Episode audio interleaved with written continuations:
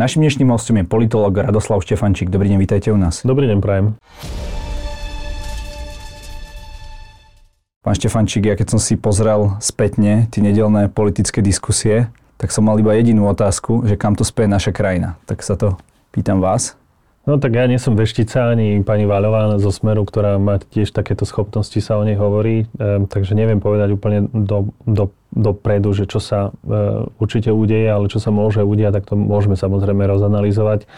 Dôležité je, že ideme do predčasných volieb a keď sa pozrieme na tú našu minulosť, e, do, do histórie späť, e, niekoľko rokov naspäť, tak si uvedomíme, že po každých predčasných voľbách prišlo veľmi ťažké obdobie e, pre Slovensko. Pozrime sa na rok 1994, kedy sa e, konali tiež predčasné voľby a e, po nich prevalcoval Slovensko Vladimír Mečiar so svojou vládnou koalíciou a Slovensko bolo vtedy považované za akúsi čiernu dieru na mape Európy, takže to boli vlastne tiež predčasné voľby, respektíve obdobie po ňom. A keď sa napríklad spomenieme na predčasné voľby v roku 2012, ak to dobre počítam, kedy padla vláda Ivety Radičovej, tak práve po tom období prišlo obdobie e, jednofarebnej vládnej e, e, družiny so Smerom, respektíve s Robertom Ficom na čele a to tiež nebolo dobré obdobie, pretože tam to bol, tam to bol niekde začiatok, ktorý e, skončil, alebo začiatok obdobia, ktoré skončilo niekedy smrťou e, Jana Kuciaka a Martiny Kušnírovej. A nebolo to dobré obdobie, preto, pretože to podhubie, ktoré vtedy začalo veľmi rásť a vystrkovať rožky, skutočne to podhubie, nechcem povedať mafie, lebo to by som sa, e, to by som používal slovník Jura Matoviča, ale určite ľudí, ktorí neprijali verejnosti, priali skôr sebe e, e, samému, tak to sa tak rozrastlo, že, že to siahalo už do takých rozličných úrovní e, spoločnosti. A nechcem teda maľovať čerta, ale treba povedať, že opäť ideme do predčasných volieb a po predčasných voľbách, ak sa situácia zopakuje, tak to so Slovenskom nemusí vyzerať dobre. Takže ak niekomu poviem, respektíve ak sa ma niekto opýta, že či ísť voliť, tak poviem, že určite áno v tej situácii, v akej tá, to torzo, čo zostalo z vládnej koalície, bolo, e, čo bolo podľa vás najlepšie riešenie? Lebo boli tam hlasy napríklad e, od Veroniky Remišovej, že ona nechce predčasné voľby. Boli tam hlasy od Borisa Kolára, že on chce voľby čo najskôr. Boli tam hlasy možno Oľano a, a Sasky, že oni by chceli tá, toho 30. septembra. Mm, čo by v podstate najviac pomohlo, nazvime to tak, tomu demokratickému spektru, e, kedy ich dať? No otázne, že čo je demokratické spektrum. Lebo tak ako to oni nazývajú, preto som to hovoril, že pracovne, ak to tak nazveme. No to treba dať do veľkých úvodzoviek, lebo napríklad Igora Matoviča by som ako nejakého veľkého demokrata určite nevnímal, ak e, Igor Matovič vyčíta niektorým politikom, že sú populisti, tak sa treba povedať, že či náhodou on nie je populista, že či náhodou nekoná presne e, v rovnakých e, vzorcoch ako Robert Fico, Ľuboš Blaha alebo, alebo im podobný. To znamená, že treba e, na to skutočne e, dať pozor, že ako ich označujeme. Ale čo je teda podstatné je, že um, ak 30. september niekomu vyhovuje, tak to vyhovuje predovšetkým tým jednotlivcom. A teraz nehovorím konkrétne o stranách, ale tým jednotlivcom, ktorí ešte stále niekde vajatajú, nevedia sa e, niekde ukotviť a hľadajú platformu, ja to veľmi jednoducho nazývam chrbát, po ktorom chcú vyliesť e, smerom do parlamentu.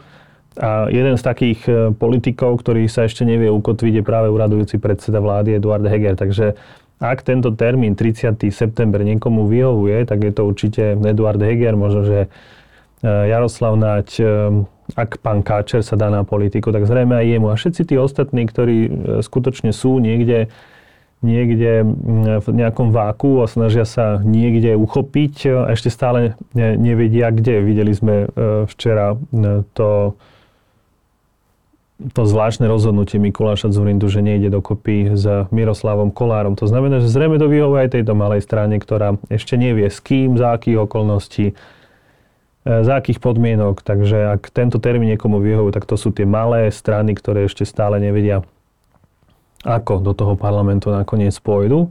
E, komu tento termín nevyhovuje, tak to sú samozrejme tie strany, ktoré vedú v prieskumoch verejnej mienky. V prvom rade hlasuje to hlas ako strana, ktorá má celkom dobré predpoklady na to, aby sa stala víťazom v budúcich volieb, ale zároveň je to strana, ktorá neprešla voľbami v roku 2020. No, no a v poslednom prieskume už vyhrala strana Smer.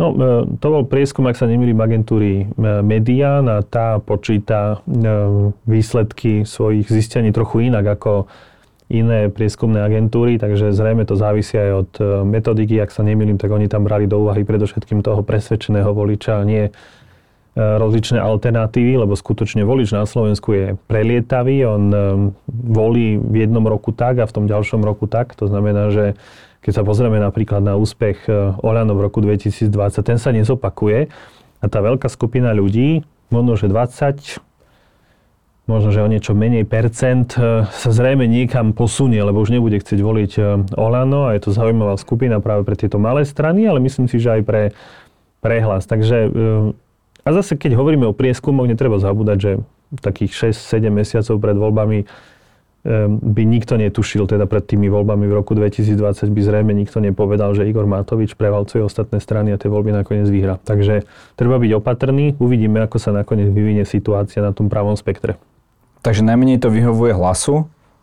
Čo taký Robert Fico? Kedy je mu to najviac? Lebo on hovorí, že samozrejme chce voľby čo najskôr, ale nie je to tak, že naozaj, keď aj vidíme tú stúpajúcu neustále vlastne gradujúcu aktivitu uh, tejto strany aj predstaviteľov, um, že čo možno keby boli ešte voľby v riadnom termíne, on by naozaj stihol ich všetkých ešte Bol nejaký prieskum pred uh, dvomi týždňami, tuším, tam smer zase padol, takže ono to tiež nie je jasné. Jasný je dlhodobý stúpajúci trend Roberta Fica, ktorý sa však môže zvrátiť. Smer nakoniec rástol až do februára 22, kedy Rusi prepadli Ukrajinu a vzhľadom na to, že oni prezentovali taký nekonzistentný postoj, tak uh, tie preferencie sa zastavili, pretože vtedy sa už tak hovorilo o tom, že... Myslíte nekonzistentný, myslíte konzistentne prorusky? Alebo konzistentne, tak, taký nekonzistentný v tom, keď povedia, že my sme za mier a my chceme, aby uh, Rusko, respektíve Ukrajina rokovala, ale s kým môže ruko, rokovať, keď Rusko nechce. E, rokovať o, o miery, pretože keby chcelo, tak sa stiahnu z Ukrajiny a bol by pokoj. Takže, e, ale čo sa týka tej pôvodnej otázky, no e, Robertovi Ficovi vyhovuje čo najskorší termín z jednoduchých dôvodov. Chce byť zase súčasťou exekutívy a keď nie priamo, tak minimálne cez svojich nominantov a čo je veľmi dôležité, aj voči nemu sa stále vedú rozličné, ak nie trestné konania, možno, že vyšetrovania Myslím si, že nie je nič lepšie, ako keď večer idete spať s pocitom, že vám nikto o štvrtej nejakí chlapci v, v kuklách nezaklopú, alebo dokonca nie, že nezaklopú na dvere, ale že tie dvere nevylomia. Takže myslím si, že Robert Fico by bol určite spokojnejší, keby mohol takýmto, s takýmto pocitom večer, večer zaspávať a tomu zabezpečiť to, keď e, ak nie bezprostredne on, tak niekto z jeho nominantov bude e, mať e, či už políciu alebo nejaké ďalšie silové zložky pod kontrolou. Je to skutočne tak, že e, ak by naozaj Robert Fico vyhral voľby, že tu dôjde k nejakým zásahom do, do právneho štátu no a k ešte... obmedzeniu vyšetrovateľa a tak ďalej, lebo on, on, on už hovorí, že tým policajtom, o ktorých a prokurátorom, o ktorých hovorí na tých tlačovkách, že chcú zobrať nejaké výsluhové dôchodky a tak ďalej, takže uh, Myslíte si, že má nakročené ozaj do tejto trajektórie, alebo je to nejaké predvolebné divadlo a po voľbách ten Fico bude zase ten e, vzorný proeurópsky politik, ako býval? Nemyslím si, že je to divadlo. Keď hovorí o nejakom revanši, alebo dokonca nejaké pomste, tak si myslím, že je to úplne reálne. E, v tom zmysle, že oni si určite ovládnu e, policiu, ak, ak samozrejme Smer bude zostávať vládu, respektíve bude jednou z rozhodujúcich vládnych strán, pretože Smer pokojne môže byť prvý alebo druhý, ale ešte stále nemusí zostávať vládu, pretože ak Peter Pellegrini povie, že predsa len idem s pravicovými stranami a oni budú mať väčšinu v parlamente, tak Robert Fico, aj keby chcel vyhrať voľby, alebo keby tie voľby vyhral, tak sa pokojne môže ocitnúť v opozícii. Ale keby náhodou mal taký vplyv, nehovorím, že bude e, jedno farebná vláda, ale myslím si, že keď bude e, aj to, čo bolo naposledy e, s Belom Bugárom a Andrejom Dankom, respektíve Radoslavom Procházkom, na, na, to, na toho netreba zabúdať, lebo ten bol tiež e, pri tvorbe poslednej vlády Roberta Fica zatiaľ, tak e, si myslím, že urobia to tak, tak ako to urobila táto vládna koalícia, že si povymienala ľudí v silových zložkách, e, dosadila tam vlastných nominantov a myslím si, že toto úplne, to je taká, také, také, že to je jasné, že to, že to urobia. A že urobia všetko preto, aby všetky tie procesy, ktoré existujú, buď e, zastavili, alebo aby, aby niekde aby ich niekto šuchol do šuflíka a, a, a na dlho e, nevytiahol a myslím si, že to nebude zase až také problematické, najmä keď e, generálna prokuratúra nebude príliš proaktívna. Vy sa obávate v budúcnosti demokracie po, po týchto voľbách? Tá otázka je na mieste aj to, čo som povedal na začiatku, a síce, že po každých predčasných voľbách prichádza pre Slovensko zlé obdobie a to treba povedať, že keď sa to zopakovalo už vlastne trikrát e, do dnes, tak e, si viem predstaviť, že to bude znovu. Ale, a môže to byť veľmi ťažké, ale zase na druhej strane, keď sa pozrieme na to, ako dokáže slovenská spoločnosť zareagovať v tých kritických momentoch, kedy skutočne už stojíme pred priepasťou, pozeráme sa dovnútra, uvedomíme si, že však my tam padneme, už sa z toho nevyhrabeme, tak vtedy slovenská spoločnosť vie zareagovať a vie povedať, že no tak my do tej priepasti neskočíme. Či už to boli napríklad voľby v 98. roku, kedy sme poslali Vladimíra Mečara v odzovkách do čerta. Áno, len to bolo po období, kedy on vládol, niekedy, kedy bol pohodlne v opozícii, no, tak ako áno. je dnes Robert Fico. A vtedy bola tiež ohrozená demokracia, ale nedošlo k eh, nejakému e, prílišnému zbrataniu sa s Bieloruskom, vtedajšou Ukrajinou alebo s Ruskom.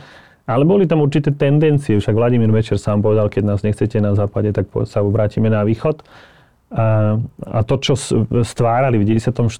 roku v parlamente no, počas tej tzv. noci dlhých nožov, tak e, to sa pokojne môže v, nejakom, e, v nejakej podobe zopakovať aj na Slovensku a môže to samozrejme chvíľu trvať. Ale e, neobávam sa nejakého toho scenára, ako majú napríklad v, v Maďarsku, že, že celá tá spoločnosť sa ako keby podvolí tomu semidemokratickému režimu pretože my skutočne vieme ukázať, že v tejto spoločnosti niečo žije. Pretože keď hovorili sme o tom Mečiarovi, bola tu silná občianská spoločnosť a to je veľmi dôležité rozličné aktivity. Podobne silná občianská spoločnosť bola nakoniec aj počas vlády Roberta Fica a, a to, ako sme sa dokázali e, zorganizovať, e, zmobilizovať po vražde Jana Kuciaka Martiny Kušnírovej, mi dáva takú nejakú nádej, že v tejto spoločnosti ešte niečo je a keď poviem niečo... Nie je, toto, nie je toto už úplne preč? Um, áno aj. Nie, áno tá, aj. Nie, tá, nie tá občianská spoločnosť naozaj rozmontovaná na súčiastky, že vlastne um, celý ten étos vlastne tých námestí si zobrali vlastne aj v tom volebnom výsledku tí politici. Vieme, že líder tých protestov Juraj Šeliga je dnes uh, poslanec uh, parlamentu, takže naozaj vyslali tam dokonca ako keby aj nejakých svojich zástupcov a takže vy tu ešte vidíte nejaké zvyšky občianskej spoločnosti? Pán Šeliga už vtedy nejakým spôsobom nekalkuloval, keď stál na tom námestí, že toto by sa mi mohlo niekedy v budúcnosti hodiť, keď z ničoho nič raz jedného dňa zrušili um, o, um, manifestáciu, ktorá sa mala vtedy konať uh, po dohode s Andreom Kiskom, s ktorým neskôr založil politickú stranu. Takže uh, ono je to skutočne otázne. Tá nádej, uh, ktorú ja vidím, vidím napríklad v tom, ako sme sa zachovali k, k utečencom z Ukrajiny. Aj napriek tomu, že dnes je to zase nejako úplne iné, ale bezprostredne potom, ako Rusi napadli Ukrajinu a Ukrajinci sem začali prichádzať, tak tak sa tá spoločnosť opäť prebudila a ukázala to, čo je v nej pozitívne. A myslím si, že tá vysoká miera solidarity s ukrajinskými utečencami ukázala, že v tejto spoločnosti niečo je. Možno, že to nebolo až také príliš politické, ale bolo to niečo, bolo to dôkazom, že, že táto spoločnosť, občianská spoločnosť žije a napriek tomu, že štátne orgány v pomoci ukrajinským utečencom e, jednoznačne zlyhávali tej prvé dni, tak práve ľudia ukázali, že aha, však my sme tu a my e, týmto ľuďom vieme spontánne a nezištne pomôcť. A, a toto mi dáva akúsi nádej, že keby bolo zlé, keby sme stále stali na to priepasťou a uvažovali, či do nej skočíme, tak som možno, že naivne presvedčený, že nakoniec do tej priepasti predsa len neskočíme. Ale opäť si necháme zrejme naložiť poriadne po chrbte a chvíľu to bude trvať, pokiaľ si uvedomíme, e, v akej realite momentálne žijeme. Hm.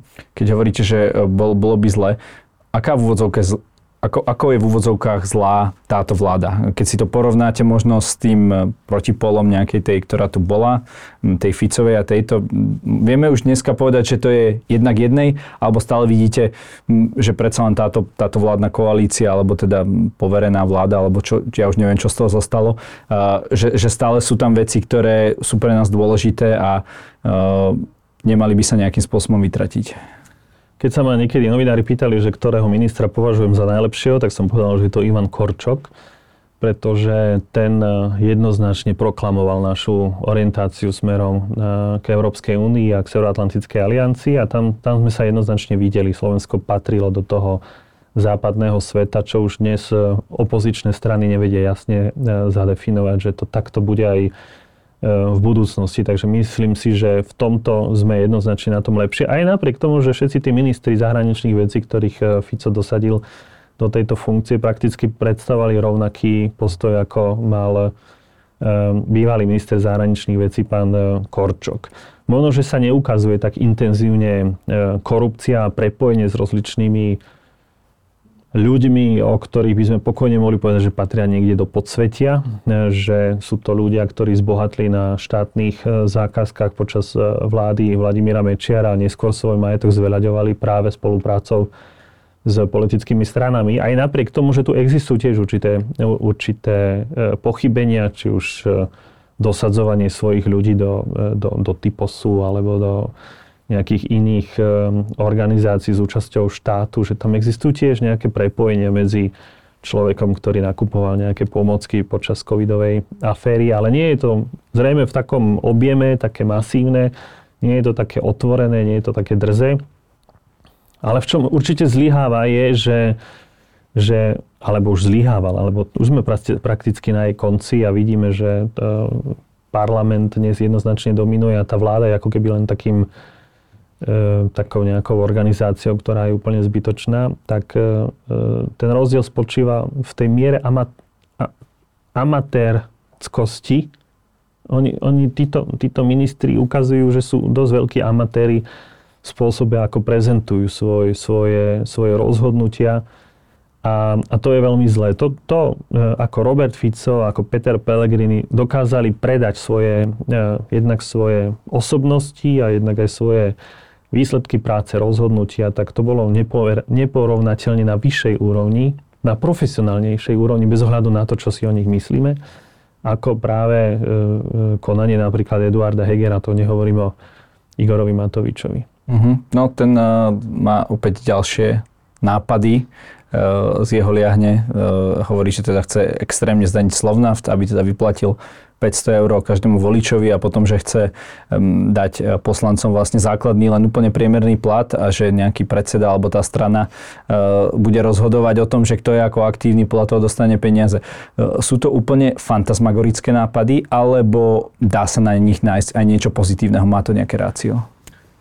Teraz si predstavme, že Igor Matovič svojho času vymyslel to hromadné testovanie, a všade sa s tým chválil. Dokonca si pamätám, že si niekde hovoril, že Angele Merkelovej som rozprával o tom, ako sme sa hromadne testovali a niektorí to možno, že považovali celkom za zaujímavý e, pokus, ale experiment, ale treba povedať, že niekde, niekde v Rakúsku v novinách sa ukázal aj názor, že ale ja si neviem predstaviť, alebo teda oni si nevedeli predstaviť, že by tam ľudí nahnali povinne.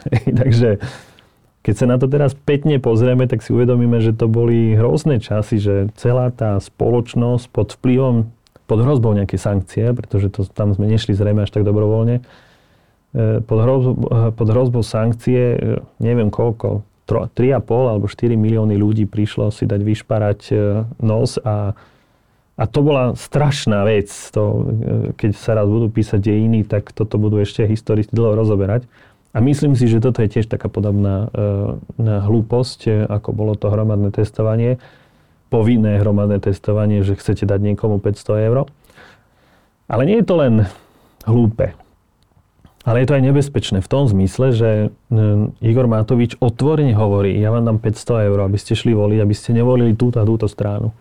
Bez ohľadu na to, čo si myslíme.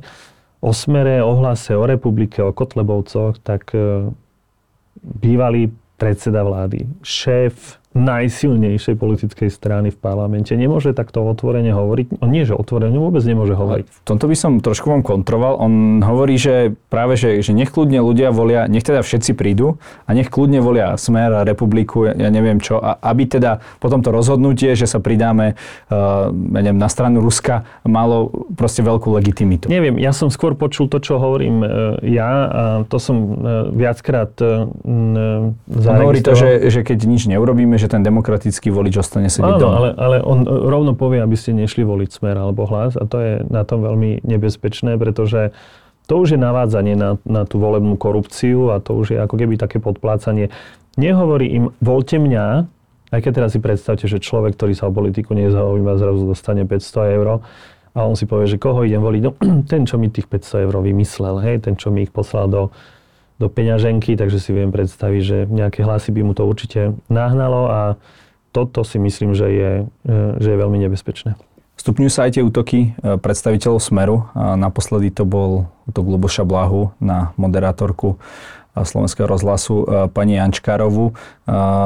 Bola to podľa vás nejakým spôsobom úprimná snaha prísť do politickej diskusie, alebo e, tam prišiel, ako hovoril už e, s tým tlačovkovým poltíkom, s kameramanom, iba spraviť si nejakú show a kampaň? No, bolo to zinscenované, to je jasné.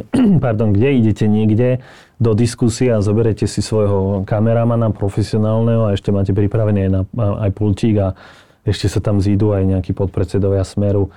Ak sa nemýlim, bolo to v sobotu, no tak v sobotu asi riešime nejaké iné veci cez víkend a nie sme pripravení oblečení, e, vyžehlení, s vyžehlenými košelami, aby sme išli robiť stafáž e, podpredsedovi e, strany. Takže toto bolo podľa mňa 100% pripravené. Oni určite vedeli, že pozvali jedného poslanca a pošlu tam Ľuboša Blau, s ktorým nechce nikto diskutovať, pretože s ním sa nedá diskutovať, pretože to je človek, ktorý si vymýšľa, fabuluje, ktorý šíri nenávisť možno, že keby e, mohol, tak nás všetkých pozatvára, lebo si myslíme niečo iné, takže e, myslím si, že 100% som presvedčený, že to mali dopredu pripravené. No okay. a otázka je, či e, takýmto spôsobom oni budú ďalej pokračovať, lebo vieme, že napríklad po tom, čo boli na tom pamätnom proteste, myslím, že v Nitre to bolo, ako ten DAO teda neboli to oni, kto skandoval, že prezidentka je ku, ale bol to ten DAO, ktorý vlastne oni nechali takto skandovať, tak potom bolo aspoň, ja som mal pocit, že aj v spoločnosti také, že no, toto už bolo uh, príliš, ale budú sa podľa vás snažiť posúvať tú laťku ešte ďalej, aby možno aj takéto prejavy boli normálne? Určite áno, oni počítajú s tým, že ľudia sú, niektorí ľudia sú frustrovaní, sú nahnevaní, a e, hnev je e, veľmi e, zrejme účinná emócia na to, ako mobilizovať ľudí. Ešte účinnejšia je strach. Už od staroveku sa hovorí, že máte také dva základné motívy sociálneho konania. Ten prvý je túžba po majetku a uznaní. Hej, chcete byť bohatí a keď chcete byť bohatí a keď ste bohatí, tak budete zároveň aj uznávaní v spoločnosti. To je ten taký ten prvý faktor, ktorý ľudí nutí, aby ste niečo robili. A ten druhý faktor je strach. Ako náhle vyvoláte u niekoho strach, e, niektorí ľudia sedia v kúte, nič nepovedia, ale keď sa začnú báť, tak e, vtedy začnú niečo robiť. A e, preto populisti naprieč celou Európou, a keď sa pozrieme na to, ako to robil Donald Trump, tak on to nerobil inak, on strašil. Oni si vždy urobia nejakého nepriateľa. Teda či už nejakého fiktívneho, ako napríklad teda nejakého reálneho, ktorý nás môže ohroziť, ale samozrejme nemusí, alebo nejakého fiktívneho. Tých fiktívnych nepriateľov je niekedy oveľa viac. Ten reálny nepriateľ je napríklad politická elita. To keď sa pozrieme na Igora Matoviča, on bol dobrý opozičný politik, pretože neustále útočil na vládnúcu elitu a keď sa stal zrazu súčasťou vládnúcej elity, tak opäť útočil. On neútočil na Roberta Fica, ale na niekoho z vládnúcej elity, pretože to je taký ten základný vzorec e, populistického konania. No a preto treba vyvolať ten strach. E, v 2015 zrazu prišli niektorí politici s tým, že migranti, ktorí Slovensko obchádzali zďaleka, pretože čo by tu robili, tak e, tí mali znásilňovať naše ženy. Aj to bolo niekde v predvolebnom programe LSNS Robert Fico, ten bol, zrazu objavili tému migrácie, to bol hlavne antiimigračný politik a ľudia sa začali báť, ľudia sa začali báť, že budú znasilovať naše ženy, budú nám brať prácu, kultúru a neviem čo.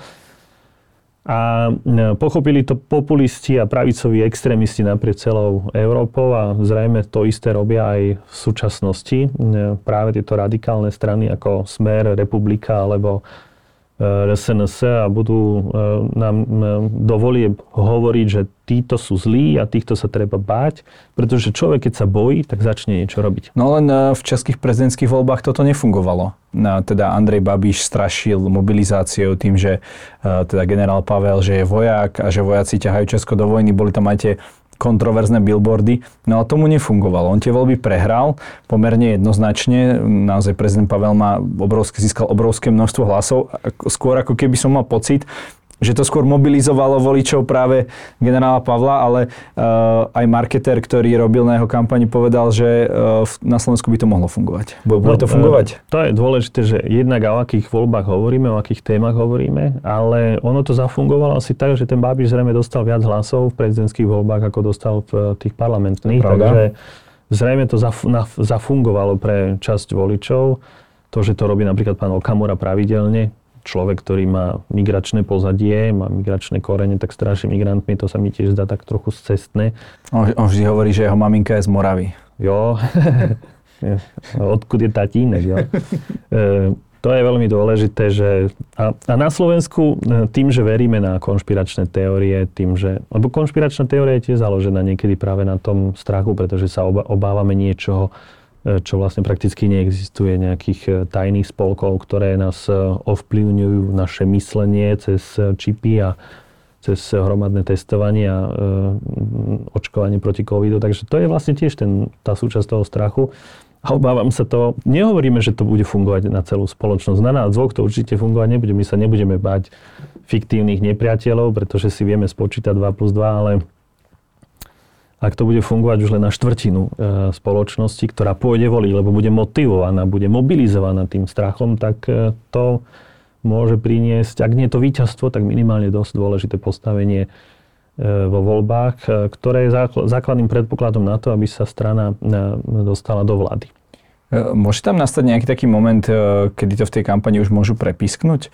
Ja si tak hovorím, prepašte, trošku budem teraz fabulovať, hej, ale čo keby naozaj niekto tie vyhrážky pani Jančkárovej bral vážne, čo keby sa niečo stalo, zahýbalo by to ešte dnes tou spoločnosťou? No, nebudeme radšej fabulovať, no, nie, pretože nechcem, videli naozaj, sme, že, v roku, že aj pánovi Kuciakovi sa predtým niekto vyhrážal. On dal, podal trestné oznámenie, ktoré policia hodila tí ľudia, do ktorí e, teraz e, robia podobné veci, e, tak tí mu nepomohli. A keby mu pomohli, možno, že by sa to celé vyšetrilo a pán dotyčný MK by išiel do e, väzby alebo do väzenia skôr a nestalo by sa to, čo sa e, stalo, takže nemožno to vylúčiť, že práve takýmto správaním, keď hecujete ľudí, viete, ako keď sa pozrieme na e, dejiny nemeckého nacizmu, tak viete, o čom to bolo, veď to bolo o tom, že, že hecovali ľudí do, do konfliktov s ostatnými, že išli proti nejakej konkrétnej skupine.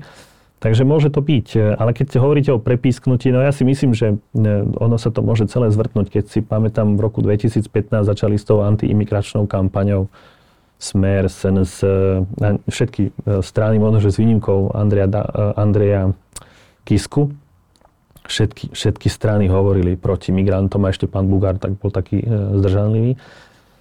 A v roku 2016 prišli voľby, len tesne predtým vystúpili učitelia a zdravotníci zdravotníckí pracovníci so svojimi požiadavkami upozornili na svoj problém a, a, a migranti boli zrazu zabudnutí. Takže ono je to e, práve otázkou toho momentálneho momentu, času, e, kedy sa bude rozhodovať o tej konkrétnej téme. Ale keď si pozrieme, že čo politické strany ponúkajú teraz, tak Smer stále blúzni o svojich voľbách, o svojich predčasných voľbách, zatiaľ čo Igor Matovič ponúka 500 eur na hlavu. Takže aj to samozrejme bude záležať od e, schopnosti toho konkrétneho človeka, lídra, politického lídra, diktovať e, témy volebnej kampane. A obávam sa, že ak Matovič bude prichádzať so svojimi atomovkami, tak môže ešte, možno prebudiť toho spiaceho voliča, ktorý už kývol nad ním ruku. Že myslíte, že ešte, ešte ho Matovič môže zobudiť? že možno niečo... Nemožno to možno týchto 500 eur, tak, že keď mu prejde... tých 500 eur stane skutočnosťou, tak um, ja si viem predstaviť, že niektorí sa mu poďakujú. Ale teda nie je ešte dané, že ako niekto ho povie, že témou týchto volieb, že nebude korupcia, ale to, či, sa, či Slovensko bude teda uh, ďalej priklonené smerom na západ, než smerom na východ. Toto ešte nie je dané, že toto bude tá téma západ versus Myslím východ. si, že tak ako v Českej republike, tak, tak ju ovplyvní aj u nás e, celé to obdobie e, pred voľbami a určite bude práve to strašenie. Veď to už keď niekto povie, že a nedáme našich synov umierať niekde na východe. Matky tak, budú plakať. Matky budú plakať a budeme strácať. A, a, a tí hrdí Slováci, ktorí nosia vlajku a možno, že sa ňou zakrývajú, keď idú večer spať, tak zrazu napíšu, že oni nechcú vlastne bojovať za Slovensko. To je taký, taký zvláštny paradox. Že... najviac paradoxne, keď sa robil prieskum, kto by bojoval, tak to boli práve voliči PS, ktorým tým nadávajú do, do, do slniečkárov a amerických agentov. No, takže e, preskakovači vatier momentálne sklamali a práve tí americkí agenti e, využijúc samozrejme peniaze Georgia Šor- Šoroša budú obhajovať záujmy e, Slovenskej republiky. Keď sa ešte pozrieme na tú uh, druhú stranu spektra, posledná správa teda z celého tohto spájania, celej tej, môžem to nazvať už telenovelou? No vyzerá to tak, telenovela sa tuším nekončí. Toto mm, to... určite zrejme koniec nemá. Uh, tak posledná správa teda z, toho, z tejto telenovely je uh, vlastne, že Mikuláš Zurinda a jeho modrý, alebo ako sa to volá, mm. nevstúpi do modrej koalície. Z toho uh, a pán Kolár je z toho rozčarovaný, aj keď sú zase kulárne informácie, že oni sa ich pokúšali vyštvať uh, teda z toho projektu a že, že im vlastne neboli až, až, až tak uh, dôležitý pre nich, keď videli tie prvé preferencie s tým, že si Zurinda samozrejme nesie tú gorilu. Uh, čo, ako toto komentujete? No, to je podľa mňa ten moment, kedy v tej telenovele Juan vstúpi do dverí a vidí, ako sa Mária E, drží za ruky s, e, s nejakým iným e, Španielom, Mexikáncom alebo niekým iným. A potom príde reklama. Takže myslím si, že si na chvíľku oddychneme. Skutočne to bol ten moment prekvapenia. Pán Kolár sa skutočne včera tváril, že je prekvapený, možno, že skutočne bol, ale ja by som to nezhadzoval na tie prieskumy verejnej mienky, lebo Nemyslím si, že Mikuláš Zurinda je natoľko naivný. Ja, ja si myslím, že je to starý politický líšiak, e, ktorý určite vie, že, že nejaké 2% ho zatiaľ nemôžu rozhádzať. E, ja si myslím skôr, že sa tam zrejme nedohodli na celkovom tom uvládnutí e, politickej strany predtým spolu a momentálne modrej koalície. Predsa len je to strana, ktorá prešla voľbami spolu s PS aj napriek tomu, že sa nedostala do parlamentu, tak získala príspevok na financovanie. To znamená, že oni majú nejaké peniaze na, na kampaň a e, ja si myslím, že je to skôr taká nejaká nenaplnená vízia, ambícia Mikuláša Zurindu, ako pokračovať v spolupráci s, s Kolárovcami. A, a toto sa nenaplnilo a zrejme si preto Mikuláš Zurinda povedal, že predsa len pôjde svojou vlastnou cestou s tými ľuďmi, ktorých dokáže ovládať lepšie e, a pohodlnejšie ako práve ľudia, ktorí tvorili stranu spolu. Otázka je, že či vôbec e, celý tento, neviem, ako, ako, ako sa to hovorí v angličtine taký výraz, že FAS, uh, uh, okolo vlastne tohto spájania, uh, či vlastne je opretý o niečo reálne, lebo vieme, že v relácii na telo vlastne bolo, že takúto, takéto zoskupenie pravicové, ktoré ešte neexistuje de facto, by volilo určite 4% ľudí, možno by ho volilo 17% ľudí, takže um, nie je to také, že uh, zaučala hora porodila myš? No, 4% isto, tak to vám chýba už len 1% do toho, aby ste boli v parlamente. Ja si nemyslím, že oni by mali mať také ambície, aby e, vyhrali voľby. Ja si myslím, že o tom sa bude rozhodovať niekde v hlase alebo v smere. Ehm, a, a to bude vlastne dôsledkom nie, že úspechu Roberta Fica alebo Petra Pellegriniho, že vedia tak pekne rozprávať, ale práve e, amatérským prístupom súčasných toho torza vládnej koalície, o ktorom ste hovorili na začiatku. Takže um, tomto, v tomto kontexte to e, treba e, vnímať tak, že, že si ešte na to počkáme, ako sa to nakoniec celé vyvinie. Rado Baťo povedal, že tá pravicová scéna dnes nemá čo ponúknuť. Je to tak? E, myslím si, že pravicová scéna by mohla niečo ponúknuť, keby ju tvorili ľudia s takou nejakou vyššou intelektuálnou úrovňou, kedy by ten diskurs nemal určovať e, Igor Matovič so svojimi prízemnými návrhmi, ale mohli by to byť skutočne ľudia, ktorí majú za sebou jednak niečo odžité, majú nejaké dobré vzdelanie, nie, nie je to nejaká e, magisterská alebo rigorózna práca orafana od niekoho iného, ale skutočne e, ľudia, ktorí používajú mozog hlavne na uvažovanie. To znamená, že chýba nám to taká nejaká intelektuálna elita ľudia, ktorí majú jasnú e, orientáciu smerom, e, smerom na západ. Veď nemáme čo ponúknuť. No, niekedy sme ponúkli to, že chceme byť súčasťou EÚ a NATO a e, to, teraz sme súčasťou a potom sa to tak nejako stratilo. veď sme súčasťou Európskej únie, ale teraz sa tu objavujú opäť ľudia, ktorí majú takú skôr tendenciu, že poďme preč, tak ako odišli Briti, že poďme sa e, prikloniť k tým Rusom, ale a to je možno, že aj taká tá ambícia, takéto jasnejšie ukotvenie Slovenska a prebratie e, noriem a hodnotových zásad e, tohto civilizovaného sveta. Takže ja si myslím, že tých tém by bolo skutočne veľmi veľa, ale ak vám niekto ponúkne 500 eur a vy chcete potom rozmýšľať o nejakej intelektuálnej téme, no tak e, to je asi pre... Máte to potom ťažké v živote, keď niekto príde a povie, že dám ti 500 eur, poď voliť. A to je, to je tá téma potom, ktorá určuje orientáciu tejto spoločnosti. Máme tu skutočne také nejaké dve Slovenska? Jedno takéto to pro, to, proruské, Ja si myslím, že to je odjak živa. To, to, že to je odjak živa, že je to takou pevnou súčasťou našej politickej kultúry, že sa tu delíme na nejaké dva tábory. Ja si dodnes pamätám, ako som niekedy v 94. ako ako študent eh, hotelovej akadémie slúžil niekde na nejakej praxi v nejakej reštaurácii a stretli sa dvaja kamaráti po dlhých rokoch spolužiaci, sadli si za stôl, začali piť a po dvoch hodinách sa začali rozprávať o politike a eh, mal som taký pocit, že o takú hodinu neskôr sa skoro pobili a museli sa rozísť. Eh, to znamená, že to je to obdobie, kedy sme sa delili, tá spoločnosť je stále rozdelená minimálne na také dve polovice Jedna je, nechcem povedať, že jedna je e, nejaká progresívna, ale určite, alebo tá druhá, že by bola zaostala. Skôr, sa, skôr je tu taký, taký tradičný rozpor medzi takým tým tradičným videním sveta, e, ktoré, e, ktoré tvoria ľudia s pozitívnym e, vzťahom k takým tým autoritárskym tendenciám a autoritárskému rozhodovaniu a potom je tu taká tá moderná časť e, Slovenska, ktorá e, e, nepotrebuje preskakovať vátry a nepotrebuje si pripomínať, nepotrebuje sa byť do hrude, že ja som aký Slovak veľký a, a potom keď príde k najhoršiemu, tak nakoniec stiahnem chvost. Takže to, čo sme videli niekedy v období, kedy sa delilo napríklad Československo, na začiatku 90. rokov. To sa e, ťaha našou e, históriou až do dnes a stále to nemáme vyriešené, že nemáme vytvorený taký ten základný konsenzus. V politológii bol e, známy, alebo je známy jeden talianský politolog Giovanni Sartori, on hovorí na to, o tom, aby tá demokracia, keď eh, chce, aby dobre fungovala, tak musí byť vytvorený taký ten základný konsenzus a ten základný tak konsenzus. ten politický národ?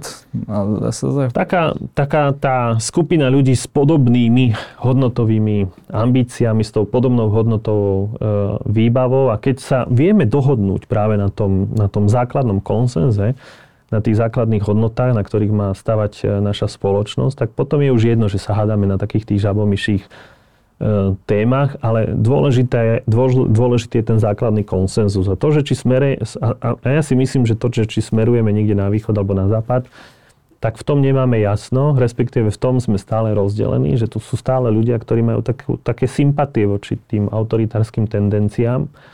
A naopak sú tu ľudia, ktorí, e, ktorí e, vidia budúcnosť Slovenska v tej liberálnej demokracii, respektíve v prostredí liberálnych demokracií E, teda demokracii, ktoré vyznávajú tie základné hodnoty, okrem iného to, že, že ľudské práva platia pre každého a nielen pre určitú skupinu ľudí.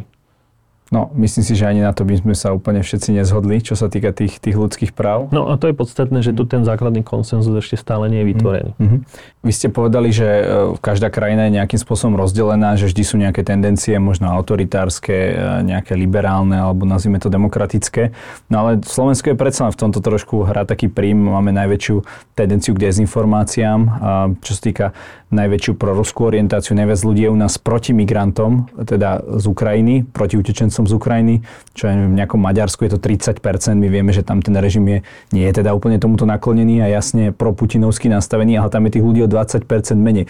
Čiže otázka je, že tak to hovorí e, sociológ Vašička, že či, či my tu máme nejakú takú populáciu, ktorá by dokázala, dajme tomu, e, voliť niečo, čo potom bude robiť tie reformy a čo bude posúvať tú našu krajinu dopredu. Lebo keď tu sedel uh, ekonóm uh, z Inesu, pán Vláchinský, hovoril, že my sa nečudujeme, že ako sme na tom, keď 16 rokov sa tu nič nezmenilo v tejto krajine. Takže máme vôbec na to ten substrát, ako keby um, sa posúvať dopredu? E, nie som taký skeptický, ako pán docen Vášečka, ale ja si myslím, že áno, len ich nie je tak počuť. Že skutočne dominujú potom také tie prízemné témy a e, že potom ten strach, hnev, nenávisť e, sú oveľa dôležitejšie faktory, ktoré e, vystupujú do popredia v politickom diskurze, ale naopak si myslím, že, že na Slovensku sú ešte ľudia, ktorí majú čo ponúknuť a dokážu zvrátiť na seba pozornosť, ale opäť by som sa vrátil k tomu, k tej priepasti, o ktorej som hovoril musíme pociťovať aj my ostatní e, zrejme nejaký e, stupeň nebezpečenstva, aby sme sa tak zmobilizovali, aby sme vedeli tú, tú tradičnú časť Slovenska ako keby posunúť smerom niekde do úzadia, lebo e, moderná časť Slovenska si myslím, že je veľmi veľká, len ju nepočuť tak intenzívne ako, ako tých ostatných. A to som niekde zaregistroval práve aj u, v kontexte toho problému e, s, so, s poslancami e, Smeru vo vzťahu k pani Ančkárovej, respektíve k tým nenávistným komentárom, že na jednej strane tam boli nenávistné komentáre, ale na strane druhej tam bola veľká miera podpory, ktorá, ktorú pani Ančkárová nakoniec e, dostala, či už cez sociálne siete, či už cez nejaké iné odkazy a zastali sa jej e, nielen novinári, kolegovia, ale skutočne rozličné organizácie, od politikov cez eh, akademické inštitúcie. Takže si myslím, len, len nás nie je zrejme, teda nechcem byť ako keby sa stávať do tej roli, že ja patrím tiež do tej E, jednej časti, ale zrejme túto časť nie je tak intenzívne počuť ako práve tých krikľúňov. Nemá toho svojho lídra, toho svojho alfa samca, takého, ktorý by ostatní rešpektovali? E, alebo robíme chybu, že si nenosíme stále so sebou profesionálneho kameramana ako pán Blaha, aby e, keď chceme niečo do svetu povedať, niečo múdre a niečo, niečo dobré, niečo pozitívne, niečo, čo má skutočne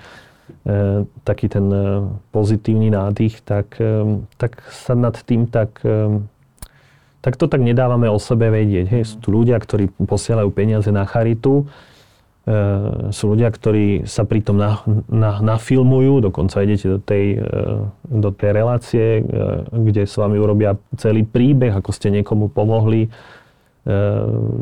vynoviť kúpeľňu alebo zaplatiť pobyt e, v Nízkych Tátrách. Ale sú ľudia, ktorí posielajú tie peniaze bez toho, aby ste o tom vedeli. A myslím si, že práve e, tú tú modernejšiu časť nie je tak počuť ako práve tú tradičnejšiu. Hm. Ja som začal našu debatu e, tým, že som sledoval vlastne tie nedelné relácie, ktoré už vlastne dlhodobo sledujem vlastne s tým istým, že to je vlastne taká marketingovo prešpekulovaná hádka. Vy ako politolog, nie, nie, nie to už skôr ako keby žáner marketingu, než, než politológie, keď sa tam nebavia o daniach, nebavia sa tam viac štátu, menej štátu, ale už to je len, len takéto napádanie sa a tak ďalej. Kedy sa to, kedy sa to vráti do, do takých tých klasických politických kolají? Vráti sa no, to ešte niekedy? je, že či to náhodou aj niekedy v minulosti tiež nebolo. Určite teraz je to o tom marketingu viac. Keď som počul, že niekto nazve svoju politickú stranu Jablko, teda výrazom jablko, tak si hovorím, že čo za marketingovú agentúru toto vymyslelo. Mohla to byť radšej slivka, lebo slivovicu majú Slováci radšej ako jablkovicu neviem, či sa také niečo robí. Takže prečo nie slivka, alebo nejaké iné ovocie. Marhola, e, hruška. Už by sme teraz asi mohli pokračovať Každý ďalej. podľa ale, svojej chuti. Ale e, bolo x rozličných bizárnych názvov politických strán, ale žiadna z týchto strán sa do toho parlamentu nakoniec e, nedostala. Takže si viem predstaviť, že to nakoniec dopadne aj, e, aj e, s týmito stranami. No.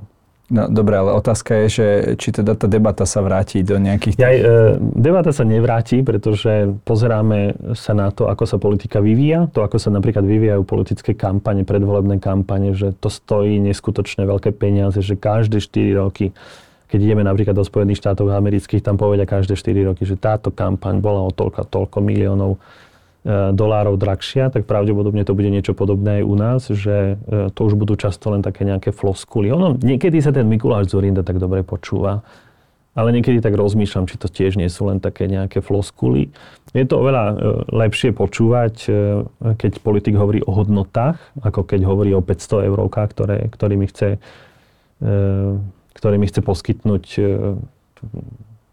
nejakú nádej pre, pre voliča ale niekedy, napríklad keď počúvam Eduarda Hegera, tak niekedy mám fakt taký pocit, že toto sa asi učil večer, ako e, moje deti, keď sa učia básničku na základnej škole, že na takúto repliku poviem takúto odpoveď a dám si na to pozrieť. Sa pozrieme na Petra Pellegriniho, ktorý nevie jasne povedať, že tak toto si myslím. Vždy e, rozmýšľa zrejme niekde vzadu, toto sú moji voliči, skalní, týmto musím povedať toto, ale e, on tam vidí nejaký potenciál, pretože prieskumy verejnej mienky mu merajú, že tam e, sa nájde tá druhá voľba aj práve medzi tými voličmi pravicových strán.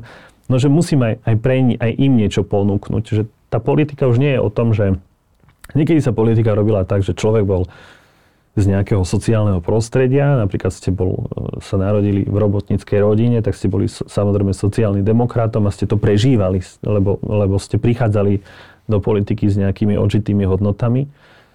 No a dnes, e, takže oni ponúkali program. No a dnes si politici urobia prieskum verejnej mienky a zistia, že e, toto sa mi hodí, tu je veľa ľudí naštvatých na Ukrajincov, takže poviem niečo na ich adresu Dôchodcovia by samozrejme chceli vyššie dôchodky, učiteľia vyššie platy, zdravotníci vyššie platy, tak urobím z toho nejaký mix a potom z toho nie je nejaká konzistentná e, myšlienka, ale skôr taký zhluk, taká nejaká masa rozličných názorov. A potom sa politické strany skutočne líšia nie na základe hodnôt, hodnotových orientácií, ale na základe tvári.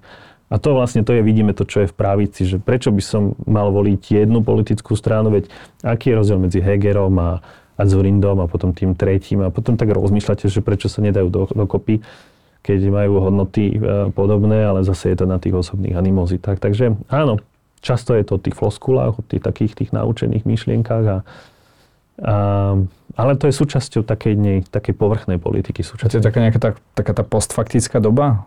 Tie sociálne siete, no, rýchle, rýchlo, musíte áno. rýchlo zaujať. Hej, vieme, že najpopulárnejšia sociálna sieť TikTok mala videa kedy si len jednu minútu. Už mali ste minútu, nemohli ste nič dlhšie spraviť. Otázka je, či, to, či toto pôjde niekedy, lebo mm, neviem teraz ako z vášho pohľadu to je, či tá história ide v, tak, v priebehu takých nejakých vln a, a toto je niečo, čo, čo postupne opadne, alebo ideme skôr nejakou, nejakou šikmou plochou.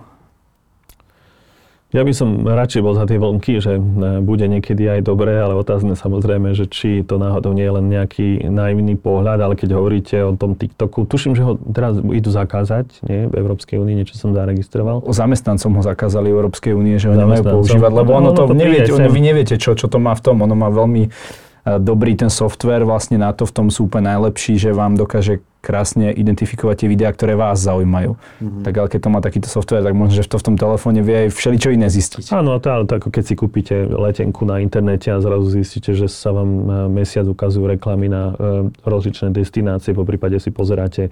Niekedy stačí len rozprávať o takejto veci v, v blízkosti telefónu a už no, sa vám to... Takže ten telefón treba odložiť a zajsť si do hory, ak sa bojíme napríklad nejakého čipovania, po prípade nejakých lietadiel, ktoré na nás hádzujú, po prípade nosí ten alobalový, e, alobalovú ochranu hlavy a e, neviem, ako sa všetci títo konšpirátori chránia. Cez voľnú nedelu ideálne.